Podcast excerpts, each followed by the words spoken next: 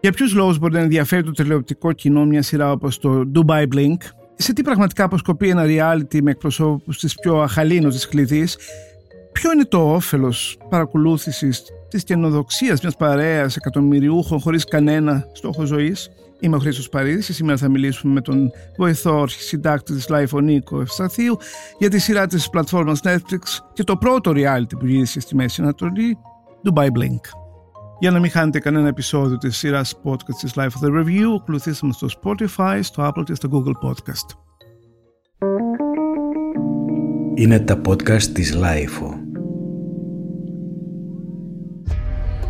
في كتير عالم صاروا مليونيرز بدبي وأنا واحدة منهم I live a life where I can't imagine living this anywhere else in the world. وصلت معي 300 دولار حولتها لمليون Show me the money بس الظاهر هذا أنا ما وصلت له بسهولة تعبت كثير لين ما وصلت للي أنا عليه اليوم The millionaire world is very small. You know one, you know all of them. Νίκο, γεια σου. Ευχαριστώ που ανταποκρίθηκε. Ευχαριστώ και εγώ πάρα πολύ για την πρόσκληση, Χρήστο. Είναι η πρώτη μα συνάντηση σε αυτά τα. Πίσω από τα μικρόφωνα, η Πίσω πρώτη από τα μας. μικρόφωνα, ναι, σωστά. Βέβαια, ένας από τους λόγους που νομίζω ήσουν μια καλή επιλογή για συνομιλητής για αυτό το podcast είναι το κοινό μας ενδιαφέρον για, το, για τη Μέση Ανατολή. Έχω ταξιδέψει πολύ στον αραβικό κόσμο, έχω φίλους σε όλες τις μεγάλες πρωτεύουσες και εσκεμμένα ποτέ μου δεν θέλησα να ταξιδέψω στο Ντουμπάι, μου είναι ακόμα και η ιδέα με αποκρούει.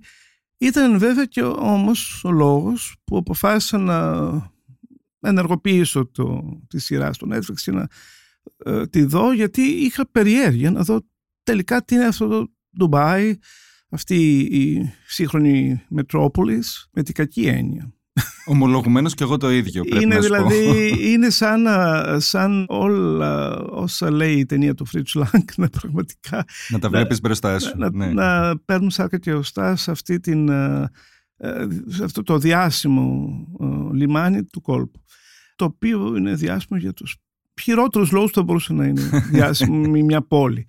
Δηλαδή ποτέ δεν ήταν πόλη, ήταν ένα ψαροχώρι που έγινε αυτό που έγινε σήμερα. Εντυπωσιακό βέβαια από άψη αρχιτεκτονικής, αλλά βέβαια τώρα τα συναισθήματά μου για αυτό που έβλεπα ήταν πολύ αρνητικά. Α, Δηλαδή είναι τώρα μια παρέα εκατομμυριούχων, δέκα άνθρωποι, άντρες γυναίκες, που ζουν μια τελείως ανέμελη ζωή.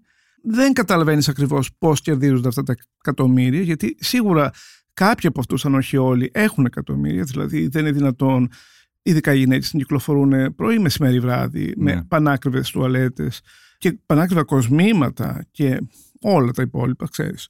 Και να μην καταλαβαίνεις πότε ασχολούνται με σοβαρά πράγματα. Σοβαρά τώρα σε εισαγωγικά, ενώ έγνοιες, ενώ επαγγελματικά θέματα. Νομίζω ενσυνείδητα σχεδόν η σειρά επέλεξε και τα συγκεκριμένα πρόσωπα. ή Δεν ξέρω αν ήταν τυχαίο, αλλά αν πρόσεξε, σχεδόν κανένα από τα πρόσωπα δεν είχε και ένα επάγγελμα το οποίο απαιτούσε, αν θέλεις, εξαιρετική χειρονακτική εργασία ή τέλος πάντων μία αφοσίωση. Μα δεν θα πρέπει από ένα εκατομμύριο να κάνει Ε. χειρονακτική. ε, αλλά Όχι. αλλά α, ακόμα και ένας εφοπλιστής είναι σε ένα γραφείο Αυτό. και ε, πρέπει να διευθύνει.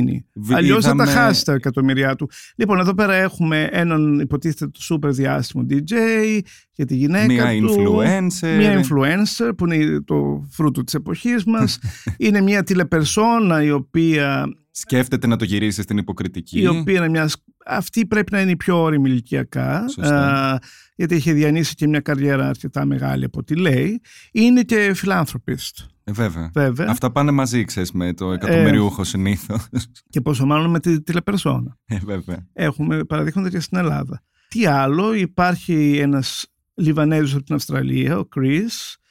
Ο Chris δεν είναι. Ναι, ναι, ναι. ναι. με την... ε, που... Με την Μεξικανή, ε, Παύλα Αμερικανίδα, η οποία έχει μετακομίσει στο Ντουμπάι και φέρνει λίγο και αυτή την πτυχή του πώς το Ντουμπάι γίνεται και μια σύγχρονη μετρόπολης δίθεν που μαζεύει και κόσμο εκτός του Ναι. κόλπου. Ο, αν θες. ο Chris λοιπόν έχει δύο κορίτσια σε μια έτσι, ηλικία σ- κοντά στην εφηβεία, προ- νομίζω από έναν πρώτο γάμο. Είναι ο πιο ίσως δυτικοπρεπής Ναι. Με έναν τρόπο, γιατί α, πέρα από το ότι, τα- ότι μιλάει αγγλικά με τέλεια βρετανική προφορά, λόγω Αυστραλίας, είναι και αυτός που δουλεύει λίγο πιο σοβαρά. Α, όχι, ψέματα.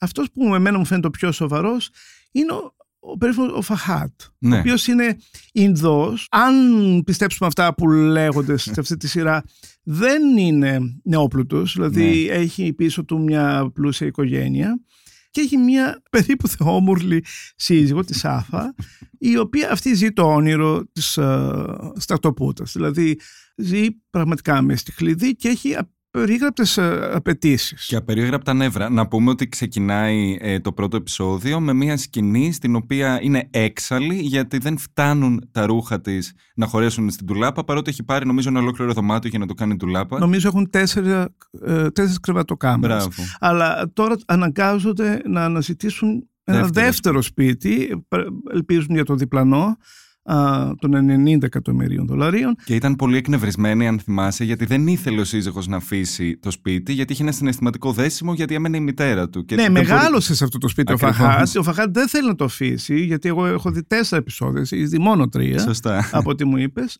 Ε, λοιπόν, ε, επιμένει να, μ, ε, ότι είναι το σπίτι του, το πα- πώς λέμε το πατρικό του. Ε, οπότε πρέπει να βρεθεί μια λύση άλλου είδους. Η Σάφα βέβαια είναι ε, ε, μαζί με την LJ, Μμ. Αυτή πάλι είναι μια άλλη περίπτωση ιδιαίτερη. Είναι ακόμα πιο ελαφρόμυαλη να πεις. Δεν ξέρω και πώς να τις πω αυτές τις γυναίκες. Ε, η LJ είναι νομίζω Λιβανέζα που μεγάλωσε στην Αμερική ή η γεννήθηκε στην Αμερική και είναι Ναι. Λιβανέζα, κάπως αυτό, η οποία ήταν παντρεμένη με έναν ε, δισεκατομμυριούχο ε, Σαουδάραβα, Σαουδάραβα. 35 χρόνια μεγαλύτερό της. Έκαναν μαζί δύο κοριτσάκια και αυτός μετά πέθανε. Πέθανε από καρκίνο, το οποίο μας το λέει, μας το αφηγείται και ήταν και η πρώτη στιγμή όπου είδα, αν θέλεις, αυτή τη διαφορά μεταξύ το τι λένε και πώς χρωματίζονται τα συναισθήματα στο πρόσωπό τους, γιατί έβλεπες τη γυναίκα να λέει «Ο σύζυγός μου πέθανε, τι μεγάλη στεναχώρια», αλλά ακόμα και η μουσική και το όλο στήσιμο δεν παρουσίαζε, αν θέλεις, έτσι μια μεγάλη στεναχώρια για αυτό το θάνατο. Και το οποίο είναι κάπως, νομίζω, και η κεντρική σκέψη που είχα βλέποντας αν- αυτή τη σειρά, η η οποία ήταν ότι αυτό που βλέπουμε δεν είναι απαραίτητα και αυτό το οποίο συμβαίνει, αν θέλεις. Δηλαδή βλέπαμε μια ομάδα από εκατομμυριούχους που όλοι αυτοπροσδιορίζονταν ως ο πιο επιτυχημένος επιχειρηματίας, η πιο επιτυχημένη influencer, το οποίο είναι και και σχετικά αδύνατο. Ε, και βλέπαμε και όλη αυτή την ιστορία του πλούτου και της επιτυχίας που ωστόσο από πίσω ένιωθα ότι, έκρυβε και, μια- ότι ήταν μια ψευδέστηση αν θέλεις. Δηλαδή έκρυβε και ανθρώπινες ιστορίες που ήταν λίγο πλαστές. Όπως κάθε reality. Οι, έτσι. οι οροποιημένες. Ναι, σωστά. Δεν έχω δει πολλά reality. Ίσως είδα κάποια πολύ παλιά. Δεν είναι- έχουν εξελιχθεί πο- πολύ από ό,τι μαθαίνω. Βέβαια. Δηλαδή ακούω συνεχώς, διαβάζω στα social media συνεχώς ε, απίστευτους καυγάδες, θέματα που εγείρονται, ε, ειδικά σε αυτό το Survivor. Νομίζω και αυτό είναι ένα Survivor Ναι. μέσα σε ένα ε, ε, αμπαλάζ απίστευτα χλιδάτο και λαμπερό.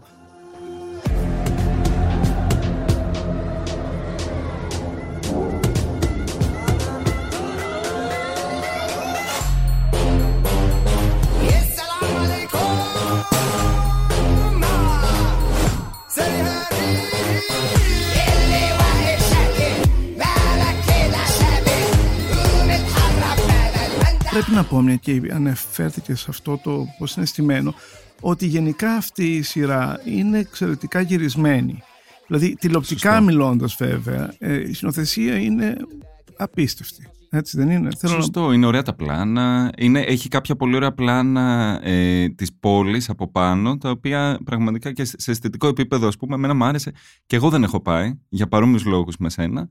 Αυτό το κομμάτι ήταν ίσως από τα θετικά που αποκόμισα, ξέρεις, ότι την είδα, είδα ας πούμε, το Ντουμπάι με έναν, ε, δοσμένο με έναν ωραίο τρόπο. Το Ντουμπάι φαντάζομαι είναι αυτό σε μεγάλο βαθμό, το σύγχρονο Ντουμπάι, αλλά από την άλλη δεν βλέπουμε καμία πλευρά α, του παλιού Ντουμπάι, της φτωχολογίας. δεν υπάρχει φτωχολογία βέβαια, θα πω ψέματα. Υπάρχουν ξένοι εργάτες κυρίως, οι οποίοι δουλεύουν ε, κατάπαυστα στο να χτίζονται αυτοί οι ουρανοξύστες. Ε, ζουν ε, κάτω από άσχημες συνθήκες από ό,τι Βέβαια. ξέρω. Δεν θα τα δεις ποτέ έτσι κι αλλιώς. Πουθενά δεν έχω. Έχεις δει ποτέ ρεπορτάζ έστω σε κάποιο Όχι, μέσο; σπανιότατα. Μάλιστα κάποια στιγμή, δεν, αν- δεν ξέρω αν το πρόσεξες, κάποιος λέει στη σειρά ότι υπάρχουν 26.000 εκατομμυριούχοι. Ναι. Δηλαδή, ε, δηλαδή είναι ασύλληπτα αυτά τα πράγματα. Δεν καταλαβαίνω απόλυτα πώς αναπαράγεται αυτός ο πλούτος. Εσύ ξέρεις. Δεν είμαι 100% σίγουρος, να σου πω την αλήθεια. Ξέρουμε γιατί τα, Αρα- τα Ηνωμένα Αραβικά Εμμυράτα από μόνα τους έχουν ε, ας πούμε, μπει σε αυτή την τροχιά της ε, ανάπτυξης. Το Τώρα από εκεί και πέρα πώς αυτά τα λεφτά κάνουν trickle down σε, σε βιομηχανίες όπως το να είσαι influencer ή τηλεπαρουσιαστής και να ζεις αυτή τη χλέδα τη ζωή, δεν γνωρίζω, να σου πω την αλήθεια. Δεν εννοούσα πως γίνονται τα λεφτά σε αυτούς. Σε αυτούς είναι φυσικό. Μμ. Δηλαδή μια τέτοια πολιτεία θα έχει και αυτό. Βέβαια. Και αυτή την πλευρά. Φυσικά θα είχαν κάποιους διάσημους DJ, όλοι αυτοί οι άνθρωποι κάνουν clubbing. Βέβαια. Το θέμα είναι ότι δεν είναι μια κανονική πόλη με πορεία και παράδοση. Δηλαδή το παλιό ψαροχώρι που είναι αυτή τη στιγμή αυτό το Star Trek, Ναι. αυτό το διαστημόπλιο που πετάει παράλληλα με τον υπόλοιπο πλανήτη, είναι αδιανόητο και, και ώρες ώρες είναι σαν τη βιβλική Βαβέλ. Και μη βιώσιμο λένε πολλοί φίλοι που γνωρίζουν έτσι κάπως περισσότερο τον, ε, τον αραβικό κόσμο. Αν θέλεις, όπως είναι μια παρόμοια ιστορία και με το Κατάρ. Στο σχολείο που κάνεις πριν για το πόσο αυτές οι μεγαλούπολεις με τα, με τα κτίρια που θυμίζουν Star Wars έχουν κάπως χτιστεί στην πλάτη φτωχών μεταναστών που Ε, έχουν καλά, πάει. εκεί θα χτίζανε. Φ- Φυσικά. Εκεί έχει ενδιαφέρον ότι οι περισσότεροι, τουλάχιστον στο Κατάρ που, είχα, κα- που έχω επισκεφθεί και γνωρίζω, αλλά νομίζω ισχύει το ίδιο και για το Ντουμπάι και το Αμπουντάμπι, οι περισσότεροι είναι πακιστανικής και ινδικής καταγωγής. Εννοείται. Αυτό ακριβώς συμβαίνει. Είναι και οι πολυπληθέστερες ε, χώρες με μεγάλη φτώχεια. Οπότε αυτή, ε, ε, ένα μεγάλο ποσοστό νέων ανδρών δεν έχει άλλη επιλογή από το να πάει να δουλέψει εκεί και, και για τα δεδομένα της, ε, των χωρών αυτών πληρώνονται ικανοποιητικά, Ναι, ικανοποιητικά τόσο όσο σχετικά. για να ζουν πίσω τις οικογένειές τους. Ακριβώς. Αλλά υπάρχει αυτό το παράδοξο ε, με, τη, με τους ανθρώπους από την Νοτιοανατολική Ασία, αν θες, και την Ινδία συγκεκριμένα, οι- που είτε σε- φτάνουν σε αυτές τις χώρες ως τα φτωχότερα στρώματα τα μεταναστευτικά, είτε πολύ συχνά και ως οι δισεκατομμυριούχοι που δραστηριοποιούνται, όπως έχουμε και χαρακτήρα στη σειρά. Όπως έχουμε τον Φαχάτ. Ναι. Ναι, φυσικά. Τι, Ναι. εννοείται. Ακόμα και εδώ συμβαίνει αυτό. Βέβαια, βέβαια. Δηλαδή έχουμε Σύρους ε, που είναι πάμφτωχοι, μετανάστες που βρήκαν ευκαιρία να αποδράσουν από την καταπιεστική χώρα τους, καταπιεστικό καθεστώς εννοώ, και υπάρχουν και Σύροι ε, ε, πάρα πολύ πλούσιοι. Οι πολύ πλούσιοι βέβαια Σωστά. Λιβανέζοι που ζουν στη Γλυφά. Πάντως, πρέπει να σου πω ότι εγώ το Dubai Blink το κατατάσσω σε αυτές τις σειρές που, κοι- που βλέπω στο Netflix ε, με υπό την έννοια αυτή την αμερικανική του hate watching. Δηλαδή, μου αρέσει να τις βλέπω για να τις μισώ ή για να βρίσκω πράγματα τα οποία τα θεωρώ ας πούμε κατακριτέα και έτσι με το σχολιασμό που κάνω με, το, με ε, όποιον τυχαίνει να βλέπω μαζί τη σειρά να, να περνάμε καλά γιατί έχουμε αν θέλεις ένα κοινό προϊόν το οποίο μας αρέσει να μισούμε. Κάπως έτσι το, το παρακολούθησα χθες. Δηλαδή Ναι. πα- ε, αντιπροσώπευε τόσα πράγματα τα οποία απεχθανόμουν Ωραία. Ας ακούσουμε λοιπόν τι Μερικά είναι από αυτά. μερικά από αυτά τα οποία απεχθάνεσαι και βλέπεις τη σειρά. Και, και εγώ τη βρήκα περίπου εμετική, αλλά και λίγο διασκεδαστική. ε. Μα είναι, δια- είναι διασκεδαστικό. Γιατί νομίζω ότι αυτό που κάνει το Netflix και όλα τα, τελ- τα κανάλια διεθνώς με παρόμοια α, αυτά projects είναι α, να ικανοποιεί την, την, την α- αγωνία του κάθε ανθρώπου διεθνώς να πλουτίσει. Να Βέβαια. περάσει καλά. Απλώς όσο πιο άσχημα είναι η κατάστασή σου τόσο πιο πολύ ονειρεύεσαι το άπιαστο, το εξωφρενικά πλούσιο που βέβαια συνήθως και εξωφρενικά κακόγουστο αυτό που, Βέβαια. που λέμε glamour και kitsch. Βέβαια πίσω από αυτό την υπερβολή, γιατί είναι απίστευτες υπερβολής ε, το Dubai Blink, ε, αν και πάλι δεν ξέρω. Μπορεί να κυκλοφορούν οι γυ- οι γυναίκες, οι κυρίες τιμένες όπως αυτές οι γυναίκες της ε, Ναι, του reality. εκπομπής. Δηλαδή ε, με τουαλέτες, με... Καλά, το ότι έχουν πανάκριβα gadget, ε, υπέροχα κο- Κοσμήματα. κοσμήματα εκατομμυρίων, με- με- στη μέση της μέ- Κοίτα, το έχω δει, το έχω δει στη Βεριτό. Όχι, Το έχω δει υπάρχει. στη Δαμασκό. Ε, ίσως όχι σε τέτοιο βαθμό, αλλά ε, ναι, οι γυναίκες ε, σε αυτές τις χώρες θέλουν να εντυπωσιάζουν πάρα πολύ. Ε, επίσης το πιο χαρακτηριστικό είναι ότι ας πούμε στην Αίγυπτο τα έπιπλα περιοπής είναι, είναι όλα βαμμένα χρυσά ας πούμε. Βέβαια. Ακόμη και τους μικροαστούς εννοώ. ναι. Α, λοιπόν, για να παριθμίσουμε κάποιους από τους λόγους που, σε έχει, που σου φαίνεται το ενοχλητικό αυτό το... Μου φαίνεται ενοχλητικό, αλλά σου λέω με τρόπο διασκεδαστικό, γιατί μου αρέσει να το βλέπω και, και να, το, να το κρίνω. Σε πρώτο στάδιο, φυσικά, η τεράστια ανισότητα που βλέπεις μπροστά σου, αλλά δεν βλέπεις μπροστά Ε, σου. ε, σε αυτό να πω και εγώ ότι Βέβαια. δεν βλέπουμε σχεδόν ποτέ ούτε έναν υπηρέτη, υπάλληλο. τίποτα, τίποτα. Μία στιγμή Σε ένα μαγαζί, ναι, σε ένα μαγαζί, στο μαγαζί του Ιμπραήμ μπράβο. είδα ένα-δύο ανθρώπους ε, και ίσως και σε ένα γεύμα που, ήρ, που ήρθαν ε, πιάτα. Μέχρι εκεί δεν έχω δει ούτε έναν άνθρωπο να τους υπηρετεί από τους ανθρώπους. Το οποίο δεν είναι καν αντι, αντιπροσωπευτικό της ζωής τους, κατάλαβες. Οπότε αυτό με ενόχλησε λίγο σε ένα βαθμό ότι θα μπορούσε η σειρά ίσως να βάλει μία πτυχή όπου βλέπουμε αυτούς τους ανθρώπους, τους 10 που ζουν μέσα στη ζωή των Blink, να κάνουν έστω κάτι, μία δραστηριότητα που ξεφεύγει λίγο, ξέρεις, από αυτή τη δίνη του πλούτου και, και ε, του εντυπωσιασμού. Ένα, μία υποσημείωση εδώ πέρα, ενώ έχουμε αρκετές ε, γυναίκες που είναι και δυναμικές γυναίκες σαν χαρακτήρες, νομίζω ότι ήταν και μια χαμένη ευκαιρία για να θίξει η σειρά κάποια ζητήματα, δεδομένου ότι υπήρχε και γυναίκα από τη Σαουδική Αραβία, του πώς ε, αρκετά μέλη των αστικών κοινωνιών, αν θέλεις, από χώρες που καταπιέζονται, μπορούν να πηγαίνουν σε χώρες όπως το Ντουμπάι, που είναι λίγο πιο διεθνιστικές και έχουν αυτό το multiculti, το, το κοσμοπολιτικό μιας πόλης και να ζουν πιο ελεύθερα. Μα, να σου υπενθυμίσω ότι πάρα πολλές από αυτές τις χώρες άνθρωποι φεύγουν weekend στο Ντουμπάι για να περάσουν καλά. Για να... Δηλαδή από το Ιράν πάρα πολύ. Βέβαια. Ε, από τη Σαουδική Αραβία επίσης. Πιθανολογώ από το Κατάρ ή από την Αίγυπτο. Δηλαδή πάνε οι άνθρωποι ε, να ξεφύγουν από τα στερεότυπα της ε, κοινωνίας τους. Καταρχάς υπάρχει πολύ μεγάλη σεξεργασία. Βέβαια και συνήθως από γυναίκες του Ευρωπαϊκού Ανατολικού Μπλοκ, πρώην Ανατολικό Μπλοκ. Ξέρεις, αυτές οι που λέμε δίμετες ξανθιές. Ναι, αυτό, το στερεότυπο αυτό υπάρχει πολύ. Όπως υπάρχει πολύ προσφορά τρανς. Βέβαια. Δεν τα βλέπουμε βέβαια αυτά Ε, στο Dubai Bling. Όχι, αν και η ε, Ζέινα, η πετυχημένη ε, μεσήτρια, real estate, Η οποία ήταν και αγαπημένη μου, πρέπει να σου πω για κάποιο λόγο. Μου βγάζε κάτι λίγο το αυθόρμητο έτσι, σαν προσωπικότητα. Ήταν, ήταν η, ο χαρακτήρας των είναι οποίων. Ινδή δεν είναι; Ναι. Ήταν- Όπως Ινδί είναι και η influence. Ναι, σωστά. Ε, η Ζέινα λοιπόν α, κάποια στιγμή μιλάει, ε, φαίνεται ότι έχει γίνει και μία επιλογή ποιος θα εμφανιστεί σωστά. Δηλαδή υπάρχει ένας σύζυγος που δεν τον ε, πήρα εγώ χαμπάρι πριν από την, όταν πια α, τον καλούνε σε ένα... Δείπνο. Όχι, όχι, όχι, Όχι. η μέρα Αγίου Βαλεντίνου. Α, ναι, ναι. Κατάλαβα ποιο λες. ε, και μ, εκεί πέρα λοιπόν μαθαίνουμε ότι υπάρχει και σύζυγος ο οποίος κατά τη γνώμη της σίγουρα την απατάει. Και τώρα με τι την απατάει δεν καταλαβαίνω. Με άλλες κυρίες, με εκπορνευόμενες γυναίκες της Ευρώπης, δεν ξέρω. Εν πάση περιπτώσει, Πάντως δεν θίγονται. Έχεις δίκιο ότι διάφο... γιατί γίνονται και άλλες νήξεις σε αυτό το πέπλο μεταξύ προσωπικής και δημόσιας ζωής.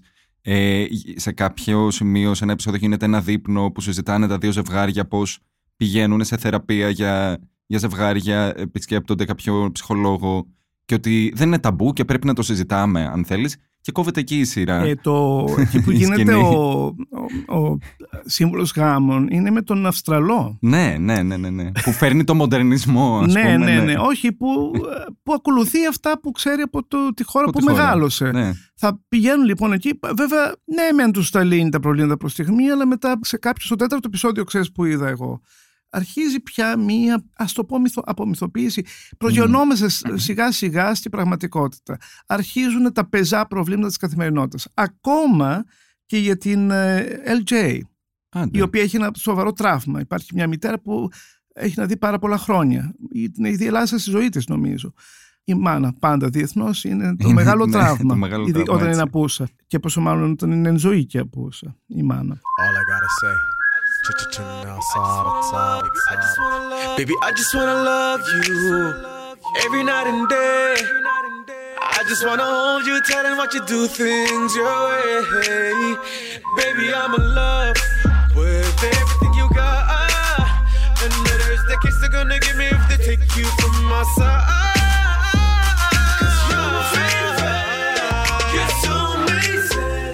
Amazing. Μια πολύ αστεία σκηνή, δεν ξέρω αν την είδες, είναι που πηγαίνουν να ξεσκάσουν και να, να βγάλουν λίγο τα νεύρα τους. Να... Ναι, ναι, ναι, ναι, ναι. Να κάνουν αυτή την κάθαρση, εν πάση περιπτώσει, να αποβάλουν την οργή τους. ναι. Πηγαίνουν λοιπόν σε ένα ελληνικό εστιατόριο ναι, το... και, και σπάνε πιάτα και υπάρχει και υπόκρουση ελληνικής μουσικής και για δευτερόλεπτα βλέπουμε ακόμα και ελληνικό χορό. βέβαια. Δηλαδή εκεί πια το kitsch της ε, σειράς έφτασε κρεσέντο στα μάτια Εκεί μου. πρέπει να σου πω το εξής. Εγώ κάπως μεταφέρθηκα πίσω στη Νέα Υόρκη, όπου, όπου είχε τύχει να ζήσω κάποια χρόνια της ζωής μου, και ήταν λίγο το παρόμοιο kids που βλέπεις όταν και οι Αμερικανοί καταπιάνονται με κάποιες κουλτούρες, ας πούμε, και τις και τις παρουσιάζουν με έναν τρόπο λίγο kids, να σπάσουμε τα πιάτα, να χορέψουμε κτλ. Αυτό βέβαια σαν υποσημείωση για ένα ευρύτερο, μια ευρύτερη θεματική που είναι ότι εγώ είδα πάρα πολλές αμερικανικές επιρροές στο Dubai Blink Και όχι μόνο επειδή είχε φτιαχτεί στα πρότυπα του αμερικανικού reality TV, με ξέρεις, την φόρμουλα αυτή του να διαλέξουμε 10 χαρακτήρες, να το σκηνοθετήσουμε με τον τρόπο που το σκηνοθετήσαμε, αλλά ακόμα και στις ιστορίες των ίδιων των ανθρώπων και της αισθητικής που έβγαινε, σαν να έχουν πάρει τα, καλύ... ή τα επιλεγμένα, αν Ακριβώς. θέλεις, το, πιο, το πλούτο της Αμερικής, αυτό το, εξ- την εξα... Και το πλούτο και ό,τι του συμφέρει από Ακριβώς. απελευθέρωση και από συνήθειες. Και από συνήθειες και τα άλλα να τα έχουμε Καλή ώρα ο Άγιος πετάξει. Βαλεντίνος. Μια Ναι, χαρά τους ακριβώς. βολεύει στο απόλυτα πατριαρχικό, παύλα φαλοκρατικό περιβάλλον Βέβαια. που ζουν. Ε, βέβαια οι γυναίκες, δεν θέλω να πω στον αέρα που λένε το, τη γνωστή ελληνική ε, φράση, αλλά τους, πραγματικά τους κάνουν ό,τι θέλουν. Ναι. Ναι, ναι, ναι, ναι. Ε, είναι χαρακτηριστικό ότι η Σάφα α, αποφασίζει ότι θέλει να γίνει ε, σχεδιάστρια μόδας τώρα τι, και μάλιστα αμέσως να κάνει και κολεξιόν ε, δεν έχει δουλέψει στη ζωή της. Είναι, αυτή- πολύ ταλαντούχα κι εσύ. Γιατί την κακολογίζετε; Το, ενώ έχει έμφυτο ταλέντο. Δεν χρειάζεται να δουλέψει. Λοιπόν, ο καημένος ο Φαχάτ όχι μόνο χαλούζεται ό,τι απαιτήσεις έχει όσον αφορά την, τον τρόπο ζωής τους, ε, ο οποίος πραγματικά μου φαίνεται ο πιο σεμνός του reality, Ναι. ενώ θέλει ένα δεύτερο παιδί, αυτή δεν θέλει να χαλάσει το σώμα της. Οπότε αρνείται κατηγορηματικά. Είναι σχεδόν αστείο το ότι του προσπαθεί προς στιγμή να του επιβάλλει τη πα- μια παρένθετη μάνα, Ναι, ναι. ενώ δεν έχει κανένα λόγο από άποψη παθολογικό λόγο, δηλαδή δεν Ναι, έχει ναι, ναι, πρόβλημα ναι. υγείας να το κάνει, όχι, για να μην χαλάσει η σιλουέτα της. Και αυτός ο καημένος εξακολουθεί να την αγαπάει και να της κάνει δώρα και να κάνει υπομονή, δεν ξέρω αν μελλοντικά θα κάνει για πολλά χρόνια ακόμα υπομονή, θέλει ένα δεύτερο παιδί το οποίο έχει δικαίωμα, το θέλει, τέλος πάντων, τι να πω. Στο δυτικό κόσμο βέβαια υποτίθεται τα ζευγάρια συμφωνούν. Έχουν ήδη ένα παιδί αυτοί οι δύο άνθρωποι. Βέβαια, όπως σου είπα, στο τέταρτο επεισόδιο αρχίζουν και αυτή γίνεται, εξανθρωπίζεται λίγο Μμμ. και η Σάφα. Δεν είναι αυτό το λαζονικό ελαφρόμυαλο κοριτσάκι του πρώτου επεισοδίου. Λίγο αρχίζει να, να μιλάει και λίγο πιο κανονικά. και να ανοίγονται. Θεωρείς ότι αυτό ίσως ήταν, είναι σκηνοθετημένο, δηλαδή είναι η- μια, αν θέλεις, προσέγγιση τη- της ίδιας της σειράς ή είναι και το γεγονός ότι ίσως αυτοί οι χαρακτήρες ε, προσεγγίστηκαν, αν θες, από τη σειρά του Dubai Blink, είπαν ναι γιατί έχουν και λίγο αυτή τη ματαιοδοξία, αλλά σιγά σιγά η εικόνα που ξεκινήσαν να χτίζουν αυτού του πολύ επιτυχημένου πλούσιου ανθρώπου αρχίζει να σπάει και να βλέπεις και λίγο πιο ανθρώπινες πτυχές από μέσα. Καταρχάς, κοίτα, μην τρελαθούμε. Ε, όλοι οι άνθρωποι έχουν τις αδυναμίες που έχουν ε, και οι φτωχοί άνθρωποι. Δεν έχει να κάνει με τη τάξη, με το, με, τα, με το εισόδημα και όλα αυτά. Αυτό που φαντάζομαι είναι ότι αυτοί οι άνθρωποι φυσικά ε, θέλησαν να συμμετάσχουν σε αυτό το reality για λόγους ματαιοδοξίας, καινοδοξίας όπως είπα στην αρχή της κουβέντας μας, απόλυτης καινοδοξίας, γιατί αυτοί οι άνθρωποι δεν κάνουν τίποτα. Είναι σαν να μην κουράζονται για τίποτα. σαν να μην έχουν έγνη σχεδόν. Η μόνη τους έγνοια υπάρχει για πόσα επεισόδια ακολουθούμε μια, μια ρήξη τεράστια με δύο πρώην καλών φιλενάδων. Ναι, αυτό. Της influencer και της ε, χείρας. Ναι, του ναι, ναι, Πάμπλου ναι, ναι. του ε, της εκατομμυριούχου αυτού, Σαουδάροφα. Σαουδάροφα. Ε, μεταξύ LJ και Φαρχάνα.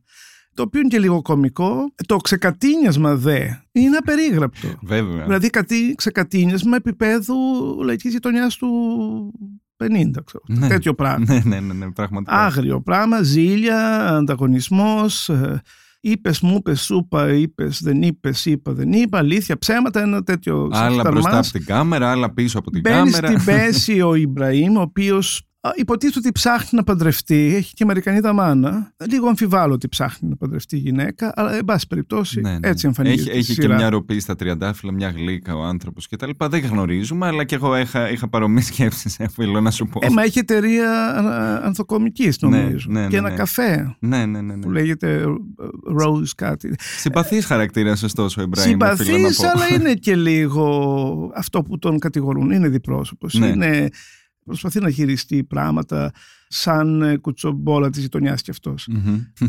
Χαριτωμένος είναι. Έχει ένα μόνιμο αυτοκόλλητο. Βέβαια είναι πάρα πολύ αστείο το blind date που. Αυτό ήθελα να πω. Για μένα η κορυφαία σκηνή του πρώτου επεισοδίου, αν δεν κάνω λάθος, δεν ήταν στο δεύτερο, ήταν το blind date στο οποίο πήγε με την LJ, η οποία είναι η χείρα που αναφέραμε πριν. Και το οποίο είναι ένα, ένα πράγμα στο οποίο γίνονται συνεχείς αναλλαγές στα πλάνα μεταξύ του ίδιου του εξαιρετικά αμήχανου date, αλλά και του κραξίματος που κάνουν ο ένας τον άλλον πίσω στις κάμερες. Και τελειώνει το date και ακούμε τον Ιμπραήμ να λέει «Α, σκέφτομαι να ξαναπάω σε ραντεβού μαζί της. Το οποίο μου έκανε και εντύπωση. Ότι, ότι ξέρεις, μετά από αυτό το πολύ αμήχανο, αν θες, την πολύ αμήχανη αλληλεπίδραση, εκείνος ήθελε να το κυνηγήσει, Λοιπόν, να πάνε για γάμο. Πες μου κάτι, γιατί δεν ξέρω αν ξέρεις κάτι περισσότερο από μένα. Στο τέλος των, του κάθε επεισοδίου βλέπουμε στα credits ε, μια τε- τεράστιο ε, crew, έτσι. Σεναριογράφοι, σκηνοθέτες, σύμβουλοι. Τι ξέρεις για τα reality, σε ποιο βαθμό Μμμ. αυτό το πράγμα είναι στημένο, γραμμένο.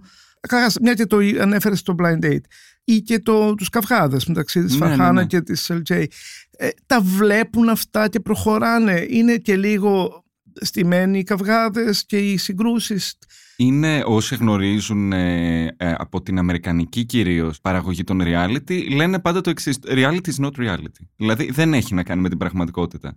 Ο τρόπος που λειτουργούν συνήθως αυτές οι παραγωγές είναι ότι έχουν ειδικούς παραγωγούς που αναλαμβάνουν έναν χαρακτήρα ή δύο και με τους οποίους χτίζουν ουσιαστικά την ιστορία τους. Είναι σαν να αυ- αυτοσχεδιάζουν ένα σενάριο μαζί τους. Οπότε πολύ συχνά θα τους πούνε, για πες μας κάτι παραπάνω, για παράδειγμα, για τον Ιμπραήμ, που άκουσα ότι είπε αυτό για σένα χθες. Θα του βάλει και το φυτίλι του άλλου, θα καταλάβει και ο, ο χαρακτήρας ότι α, πρέπει να προσφέρω δράμα και θέαμα, οπότε ας, ας ε, ανταποκριθώ σε αυτό το κάλεσμα και δημιουργούνται έτσι κάπως πλοκές με τη βοήθεια των παραγωγών στις οποίες οι χαρακτήρες είτε αυθόρμητα είτε πολλές φορές και ενσυνείδητα συμμετέχουν σε κάπως ψεύτικες ιστορίες, αν θέλεις. Δηλαδή το δράμα, όλο αυτό που δημιουργείται είναι ψεύτικο.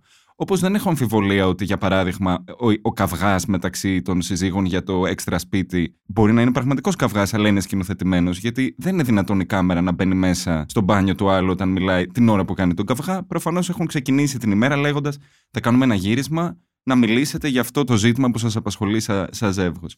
Οπότε εγώ όποτε τα βλέπω, παρότι θεωρώ ότι προφανώς αντα, αντανακλούν έναν χαρακτήρα, βλέπεις έναν χαρακτήρα, δεν πιστεύω, ε, δεν το βλέπω θέλοντας να πιστέψω ότι αυτό είναι πραγματικότητα. Το βλέπω σαν ένα πακεταρισμένο προϊόν, αν θέλεις.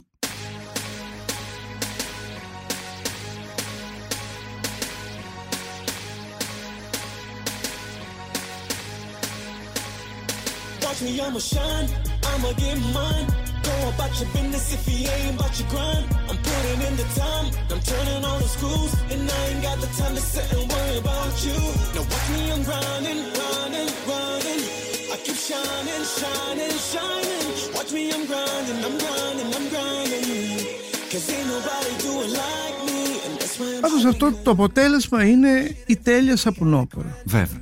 δηλαδή και εκεί λες, φτάσαμε σε μια εποχή που η σαπουνόπερα, εννοώ η κινηματογραφημένη σαπουνόπερα, Καταρχάς, ποτέ δεν θα έλεγες ότι μιμείται ακριβώς τη ζωή. Περισσότερο τα παραμύθια, ίσως.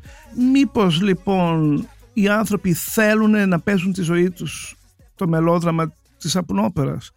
Μήπως φτάσαμε σε ένα σημείο που πράγματι το reality ικανοποιεί πιο πολύ το μάτι και τη φαντασία των ανθρώπων; Ίσως είναι και πιο αντιπροσωπευτικό. Λοιπόν, τώρα θυμήθηκα κάτι. Ναι. Θυμάμαι σε μια συνέντευξή του ο Μιχαήλ Μαρμαρινός έλεγε ότι έλειπε πολύ καιρό από την Ελλάδα όταν επέστρεψε και τυχαία άνοιξε στη τηλεόραση και έπεσε, δεν θυμάμαι σε ποιο reality, Μμμ. κάποιο reality. Για λίγη ώρα νόμιζε ότι βλέπει serial. Ναι, ναι, ναι, ναι. Επειδή και οι άνθρωποι πια είμαστε εξοικειωμένοι πάρα πολύ με τη τηλεόραση και με τον κινηματογράφο βέβαια. Και ο κινηματογράφο δεν εννοώ το καλλιτεχνικό κινηματογράφο, εννοώ κάθε είδους. Κάθε είδους, ναι. Μήπως λοιπόν οι άνθρωποι μάθανε να είναι πρωταγωνιστές ενός δικού τους α, reality καθημερινού, να, βλέπουν το, να βλέπεις τον, εαυτ- τον εαυτό σου, δηλαδή εξειδανικευμένα ως α, ήρωα ενός α, μιας ταινίας που γυρίζεται περίπου ερήμην σου. Γιατί ξέρεις κάτι, έχουμε μπει στον 21ο αιώνα. Εγώ περισσότερο, εσύ πολύ λιγότερο. Έχουμε μια διαφορά ηλικίας αρκετά, αρκετά Ε, όχι και μεγάλη. τόσο μεγάλο, απλά μικροδείχνω, Χρήστο, να ξέρεις. Λοιπόν, εν πάση περιπτώσει, θέλω να πω κουβαλάμε τον 20ο αιώνα. Μμ. Αλλά προχωράμε, έχουμε ήδη μπει με τα μπούνια σε ήθη, πολιτικά και κοινωνικά στάνταρ άλλα. Ναι. Όλα αλλάζουν και θα αλλάξουν, αναγκαστικά μάλλον. Βέβαια, κατά τη γνώμη μου, πάντα τα πράγματα αλλάζουν σύμφωνα με τα οικονομικά μιας εποχής. Δηλαδή, αυτά νομίζω καθορίζουν εν τέλει Τελικά, ναι. τις α, ανθρώπινες α, συνήθειες. Μήπως λοιπόν, και, α, και το γεγονός ότι όλοι κουβαλάμε, η πλειονότητα των ανθρώπων παγκοσμίως ένα gadget που είναι το iPhone ή το tablet. Και πραγματικά είμαστε μέρος μιας διαπλανητικής τηλεσυράς. Συμφωνώ απόλυτα. Θεωρώ πολύ εύστοχο αυτό που είπες, γιατί νομίζω ότι το reality κάπως ε, αντανακλά το modus vivendi της ε, εποχής και της νέας γενιάς, το οποίο α μην γελιόμαστε, κάπως πάντα φιλτράρεται μέσα από μία οθόνη και βασίζεται στην πραγματικότητα την οποία ζούμε, αλλά είτε μέσα από το φίλτρο, είτε μέσα από το πώς θέλουμε να παρουσιάσουμε τον εαυτό μας στο TikTok ε, και στο Instagram κτλ. Φτιάχνουμε το δικό μας reality. Όπως δε και όλη αυτή η ιστορία του πλούτου και της, ε, της kids ε, εντυπωσιακής εμφάνισης και αυτό νομίζω δένει κάπως στο, στο, στο ίδιο μοτίβο του, του προς τα που πηγαίνει η κοινωνία. Νο, νομίζω καταρχάς παγκοσμίως οι άνθρωποι στο Ντουμπάι βρήκαν το Ελντοράντο του Ακριβώς. που αναζητούσαν ε, ε, για πάρα πάρα πολλά χρόνια. Κυριολεκτό. Μόνο που το Ελντοράντο στην προηγούμενη περίπτωση δεν ήταν από το λαμπερό κίτρινο χρυσό, αλλά από τον, το μαύρο χρυσό, Ναι. που είναι το πετρέλαιο. Απ' την άλλη, πραγματικά το είπα και λίγο πριν, ε, το, το Ντουμπάι έχει την υπερβολή μιας βιβλικής βαβέλ. Μμ. Φοβάμαι μην η ύβρι κάποια στιγμή γίνει boomerang στον άνθρωπο. Αυτό το πράγμα, δηλαδή αυτό το πίστευτο ψέμα που ζουν αυτοί οι άνθρωποι. Μια κατασκευή, θέλουν χιόνι που δεν υπάρχει, θέλουν νερό που δεν υπάρχει.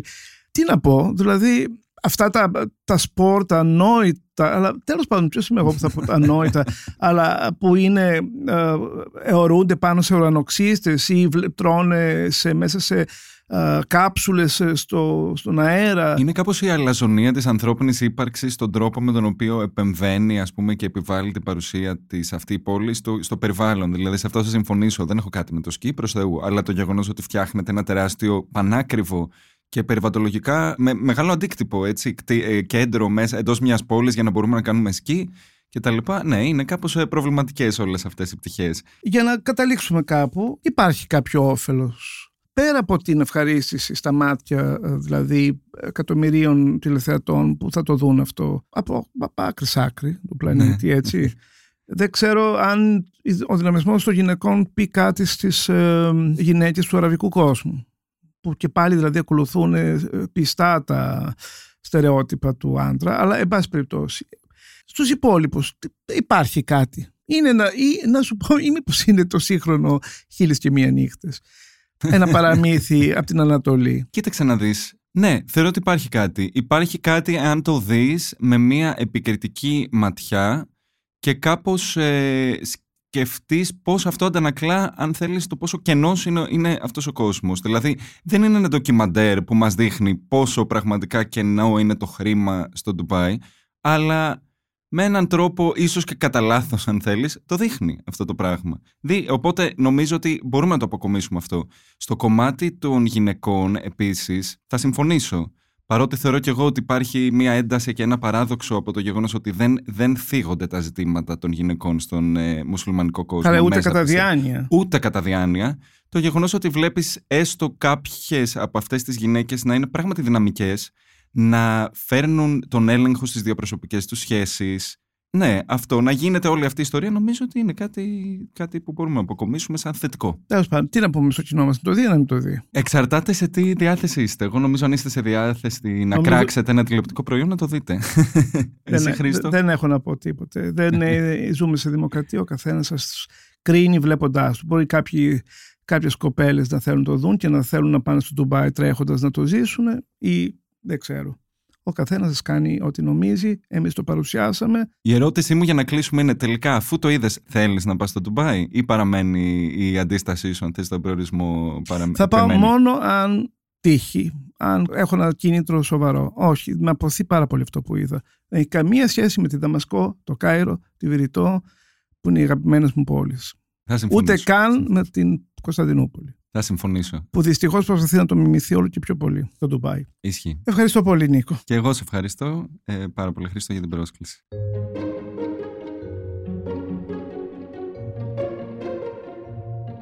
Είμαι ο Χρήστος Παρίδης και σήμερα μιλήσαμε με τον βοηθό αρχισυντάκτη της Life, Νίκο Ευσταθίου, για τη σειρά του Netflix Dubai Blink. Για να μην χάνετε κανένα επεισόδιο της σειράς podcast της Life of the Review, ακολουθήστε μας στο Spotify, στο Apple και στα Google Podcast.